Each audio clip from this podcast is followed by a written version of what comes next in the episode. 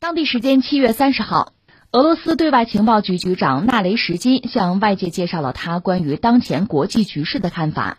他认为，美国已经失去了作为世界唯一超级大国的地位，造成这一局面的原因与地缘政治、疫情或气候问题并无关联，而是全球进程向前发展的自然结果。纳雷什金表示，在当前国际形势下，美国已无力单独应对全球性危机。与此同时，新冠疫情揭开了美国国王的新衣。面对新冠疫情，美国社会表现出混乱，使其国际地位急剧下降。他指出，新的多极世界正在形成，世界逐渐摆脱某些国家的傲慢霸权。哎呀，这又是一个非常有意思的新闻哈。在我看来，这个新闻两个问题吧，两个话题吧。第一个，我们就事论事可以聊一聊；第二个呢，就是那美国衰落了没有？到底衰落了没有？对吧？我们可以可以探讨一下，是吧？两个话题。第一个话题呢，就说这位角色，这位局长是什么人呢？呃，他所在的单位其实叫做俄罗斯联邦对外情报局，它的前身是哪儿呢？你说科格勃吗？对。大名鼎鼎的，就苏联国家安全委员会，也就是克格勃。只不过，呃，确切讲，它是在克格勃里边的第一总局，那对外的嘛，第一总局。你知道，苏联解体，苏联解体呢，意味着它原来很庞大的这个国家机器啊，真的就碎裂掉了。包括大名鼎鼎的克格勃，在冷战的时候，克格勃应该说。是尽人皆知吧？啊，著名的一个情报机构啊，有大量的间谍啊从事这种特殊的工作、特殊的活动吧。当然也被抓了很多，对吧？由此就是美苏啊，包括两大集团啊，他们各带了一帮小兄弟嘛。两大集团之间的情报战、谍报战，这个。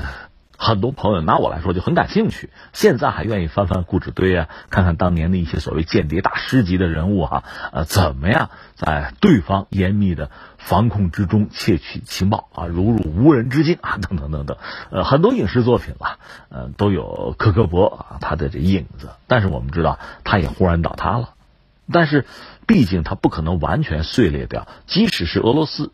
即使俄罗斯也度过了非常艰难的一段岁月吧，像一个国家，你毕竟一个国家，国家机器总要有吧，你维护自身安全的这个能力总得具备吧，情报机构你不能少吧，所以在最艰难困苦的时候，那俄罗斯也要就重新搭建啊啊，维持自己的情报系统。所以呢，在原来我们说就是科格勃，它是苏联的国家安全委员会嘛，第一总局在它基础之上重组就是这个。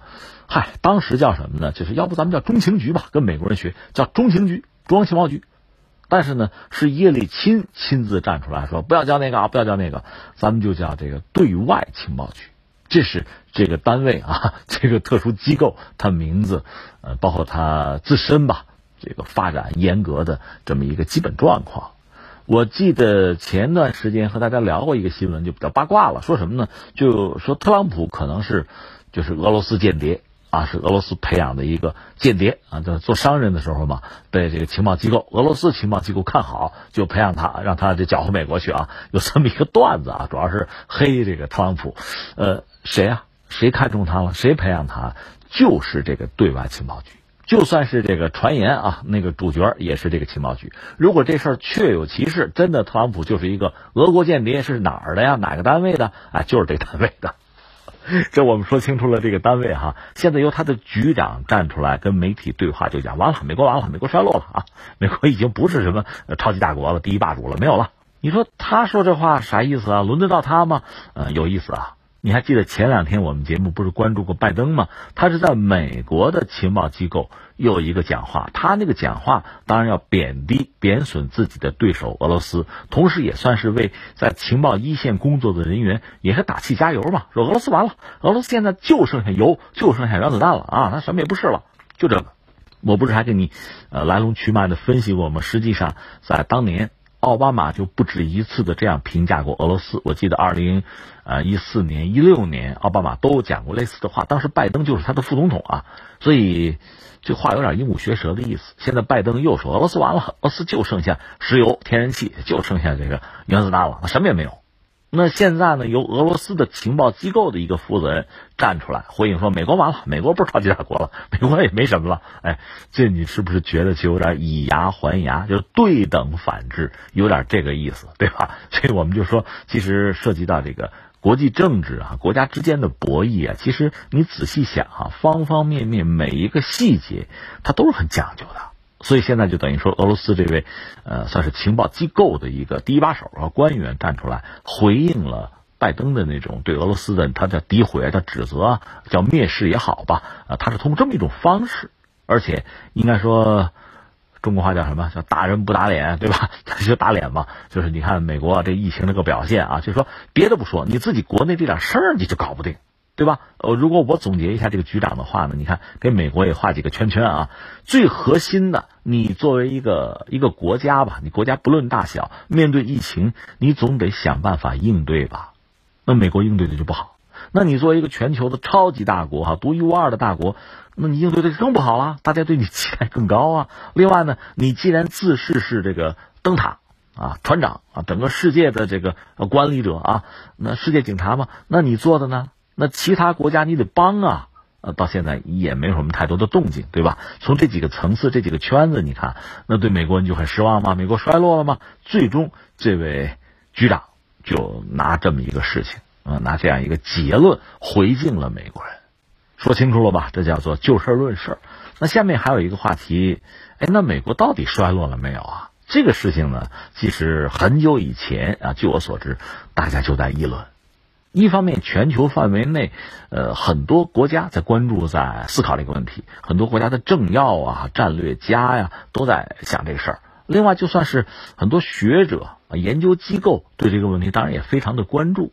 因为美国毕竟一度是一个超级大国，如果它真的，你说它碎裂掉也好，衰落了也好，对整个世界的格局必然会带来这样那样的影响。你看，他从阿富汗撤军，就会带来一系列的问题；他从中东如果说撤军的话，那带来的这个，你说权力真空也好啊，什么局部动荡也好，这都是显而易见，都可以预料到的。所以大家关注这个话题，包括我们作为普通的公众，呃，我们对我们祖国的发展关注，我们对这个世界格局的变化关注，百年未有之大变局嘛。所以有的时候呢，我们不是去聊家长里短，茶余饭后，我们也愿意聊一聊这些世界上发生的事情。那一个关键的问题，美国衰落了没有啊？这个问题，我就觉得，首先哈，仁者见仁，智者见智。有的时候大家聊这个话题，争这个话题啊，嗯，有时候这这语言激烈，不欢而散。为什么呀？其实你没有一个统一的标准。我倒觉得，如果我们真要聊这个话题，哎，英国衰落了没有？大家一般认为衰落了嘛，和当年大英帝国比起来，你现在英国弄条航母是吧？那航母上这舰载机。他得从美国借上十来架，自己都凑不全，对吧？他那个小舰队里面，除了英国的军舰以外，还趴窝了，对吧？呃，还得把其他国家的船，什么荷兰的呀、美国船弄进来，凑了一个小舰队，才到这个印太转一圈。这不叫衰落，叫什么？哎，我刚才说的话，难道不就是一个标准吗？你跟自己比也好，就是纵向比哈，你横着跟其他国家比也好，你总得有标准。所以，当我们聊美国是不是衰落吧，我倒觉得不必急于得出结论。我们可以拿一些数据，我们拿一标准吧，拿这个来说事儿。而且呢，这个标准应该是通用，就是我拿这套标准衡量，比如说我能衡量美国衰落了，我拿它也可以衡量英国衰落了。那你说，比如中国崛起了，真崛起了，假崛起了，哎，拿这标准看一看是什么样子的？我觉得这是可以的。所以，我觉得我们要探讨话题呢，咱们索性认真一点，不是简单的去浅尝辄止啊，不是图一时的口舌之快，不是这样。那你说你有什么标准呢？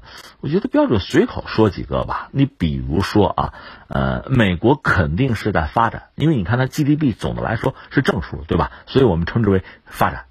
那中国 GDP 也是正数，那也是发展，对吧？但是呢，呃，有一个看美国是不是衰落的一个方向是什么呢？比如说在鼎盛时期，美国的 GDP 在全球占比能达到百分之四十，这一个国家。就占到全球这，你看就二百来个国家呢，对吧？一个国家占到全球的 GDP 总和的百分之四十，四成是我们家，那太牛了，很鼎盛，对吧？那肯定是第一大国呀。现在呢，百分之二十五以内，从原来的百分之四十，现在到了百分之二十五，你说这叫发展吗？你说这叫这叫前进吗？进步吗？增长吗？恐怕你得说这是萎缩吧？哎，那你说那剩下的那个份额到哪去了？其实就是二战结束以后，你看欧洲逐渐经济在恢复，对吧？日本、韩国在发展，另外中国在前进，就是这些份额就被大家吃掉了。所以美国现在占比不到百分之二十五了，它曾经到过百分之四十。那你说这叫衰落吗？我觉得这是一个看问题的角度啊。当然，另外我们要说，就是美元本身。当年的美元和今天的美元其实不是一码事儿。咱们要说 GDP 啊，说一个数据的话，动不动美国什么二十一万亿啊，中国十七万亿，咱们讲这个是 GDP。但是 GDP 它是用美元来核算，而美元这么多年它一直在贬值啊，这个恐怕就美元贬值本身是不是也说明了一定的问题？这也是一个看问题的角度啊。另外，其实还有一个事儿什么呢？我们就拿民生。民生来说说，哎呀，你说人家美国对吧？发达国家人均 GDP 六万美元呢，那有什么好说的？人肯定很牛对吧？但是有数据显示，最近四十年美国公众的，就是这个购买啊，购买能力啊，没有什么太大的变化。实际购买能力，他挣的钱从这个呃收入上讲，薪酬来讲肯定是增加了，但这个增加呢，它也许只是因为就是我们说美元贬值。对吧？你比如我人民币，我现在挣一块钱，那人民币贬值了十倍，那那你想，那那一块钱就缩水了，缩水了，等于说十倍吧，就缩掉了。那我现在只能是通过挣到十块钱，才相当于原来的一块钱，就这个意思。所以说，虽然说美国人收入在增加，但实际购买力四十年没有太大的变化。那这就是一个问题。另外，我们看问题还可以有一个角度是什么呢？这个我和大家聊过，在美国鼎盛时期的时候呢，它就是所谓的中产，大概在一百年前了，上个世纪二三十年代的时候，到美国中产崛起嘛，中产曾经占到过整个这个人口啊这个结构的大头。就我们不是讲吗？一个什么橄榄型社会或枣核型的社会，呃，绝对的贫困的和绝对的富裕的都是少数，中间那一大块叫中产。中产这块比较大呢，这个社会就稳定，这我们以前聊过社会学的一个观念嘛，对吧？但是我们也知道，特朗普上台那个时候，美国的中产已经不到他人口的一半了，就中产缩水了，就是极端富裕的人和极端的贫困的人超过了这个国家人口的一半。那富裕的肯定是少数，那么就是贫困的多了嘛？就这么一个状况。正是这些不满现状的贫困的人，没有从全球化和美国的发展中得益的人，把特朗普送上了台。民粹吗？这也是看问题的一个角度，就是从民生，你是不是呃老百姓过上更好的日子了？另外就是说，呃你的这个人口的结构，这里边中产占的比例，从这个角度来看。你看到的这个结果，那中产肯定是缩水了啊，那是不是意味着衰落？我觉得我们是可以用这样一些呃比较客观的指标去衡量，最后我们能不能得出这样的结论？一个是美国呢，它还是在发展，你看它的这个增长率百分之二、百分之三肯定是有的，它经济那个盘子已经非常大了，所以它只要是正增长，这个经济体确实就还在往前走，这是一个。另外呢，美国在某些领域确实还占据着优势，你比如在美元。那美元毕竟还是现在全球最主要的一个储备货币啊，就结算货币啊等等哈，我们知道这肯定它还占据着优势。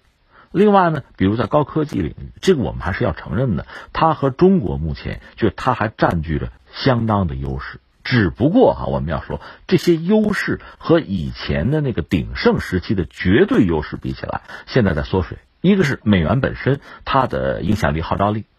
就大家对它的信任和使用比之前实际上是在下降，对吧？另外就是中国和美国，你比如说在高科技领域，我们知道有地方人家还在卡我们脖子，有些地方我们已经突破了，他卡不住我了。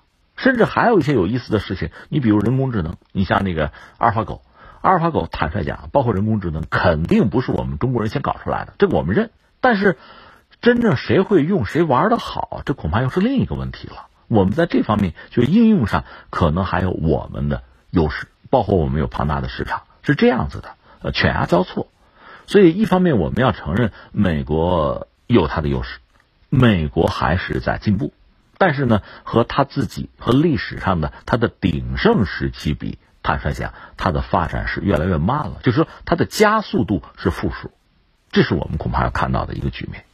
那我刚才我们就只是随便说了几个维度、几个标准，我们愿意的话还可以列出一些，而且这些标准呢有轻重缓急，我们可以排排序哈，然后我们来衡量一下美国到底是不是在衰落。我们拿这个标准，其实也可以看看英国怎么样，或者中国怎么样，包括俄罗斯会怎么样。你看前段时间我们讲俄罗斯要论 GDP 的话，已经被韩国超越了，所以已经不是说相当于广东省，或者说不如我们广东省的 GDP，实际上被韩国也超越了，出现这样一个局面。但是昨天我们也聊过了，这并不意味着它就只是一个什么大号的沙特，不是那么简单。我们甚至举了两个例子，我记得举了一个所谓这个苏七五那个隐身战斗机，它研发出来就是完全凭苏汇公司没有官方投入，就做一款外贸产品，它大概很短的时间就搞出来这个。还有这个疫苗卫星五号，它搞出来了，这显然说明它还是有自己的底蕴，有自己的一招鲜。同样，我们来看美国呢，一方面从我个人啊，我做出结论，我认为美国在衰落，就是刚才我们拿这一系列标准来说，这个衰落本身并不意味着明天美国就完蛋了，就是碎裂一地哈，不至于，那应该也是一个缓慢的过程，而且这个过程对整个世界会产生很复杂的影响，会有这个次生的、衍生的各种各样的影响存在。但是不管怎么说，我们说它是在衰落。这个衰落到什么时候见底？最终的结局是什么？我们可以做这样那样的这个判断，或者说做这样那样的预估和准备。但是在我判断，它是衰落的。衰落并不意味着它已经在某些领域或者在所有领域已经完全丧失了世界第一，丧失了这样的位置，还不是。呃，我们说了嘛，比如美元，美元作为这种特殊的货币，在全球目前还是独一无二的。这是我们承认，但是呢，这个地位他还能做多久，这就是一个问题了。他恐怕做不了多久了，这是我们的一个判断。所以，呃，拿这个判断再翻回来回应刚才，呃，俄罗斯联邦那个对外情报局的那位局长的判断。所以我们最后总结说，他也不简单的是打口水战，嗯，不简单的和拜登去打嘴炮。他的话其实我理解也是有一定的道理吧。